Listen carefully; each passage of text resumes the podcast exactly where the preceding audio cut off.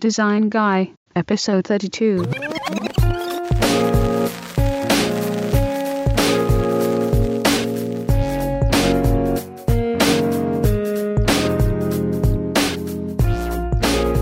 Design Guy here. Welcome to the show. This is the program that explores timeless principles of design and explains them simply.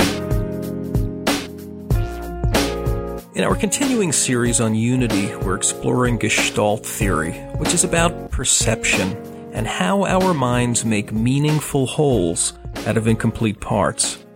But as a topic of design study, it's a way of putting designers in the driver's seat.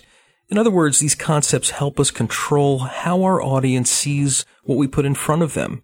It allows us to control the points of emphasis, among other things, so we can communicate in a more controlled way.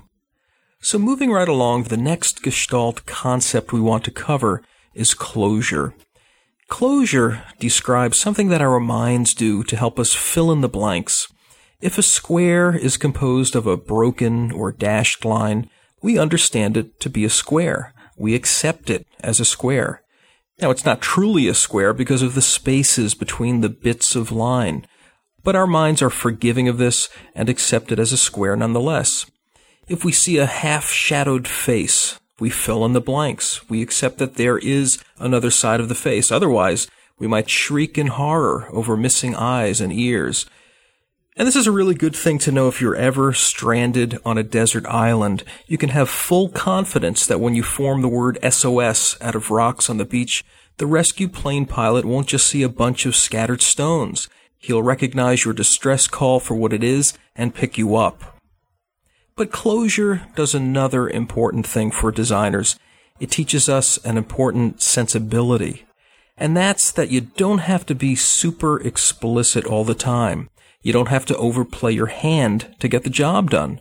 Your audience can put together a whole lot of meaning out of just a few elements. And this reminds us not to visually over-explain or to underestimate our audience. We can take a less is more approach with assurance that they'll get it.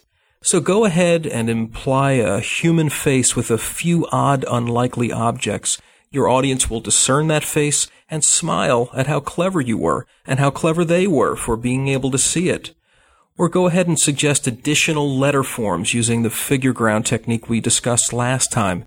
Your audience will perceive that additional letter and your client will thank you for making a slicker logo for them. But that's closure, and the stronger the Gestalt effect is, which is a function of strong grouping, the easier it is for your audience to see the intended effect. In that SOS example, imagine if the stones on the beach were left unattended and the tide began to move them apart, weakening the grouping. That would certainly make it harder for the pilot to see those letter forms. So like most things, there's a balance you'll want to strike between clarity and ambiguity, and it's up to the designer to make that call.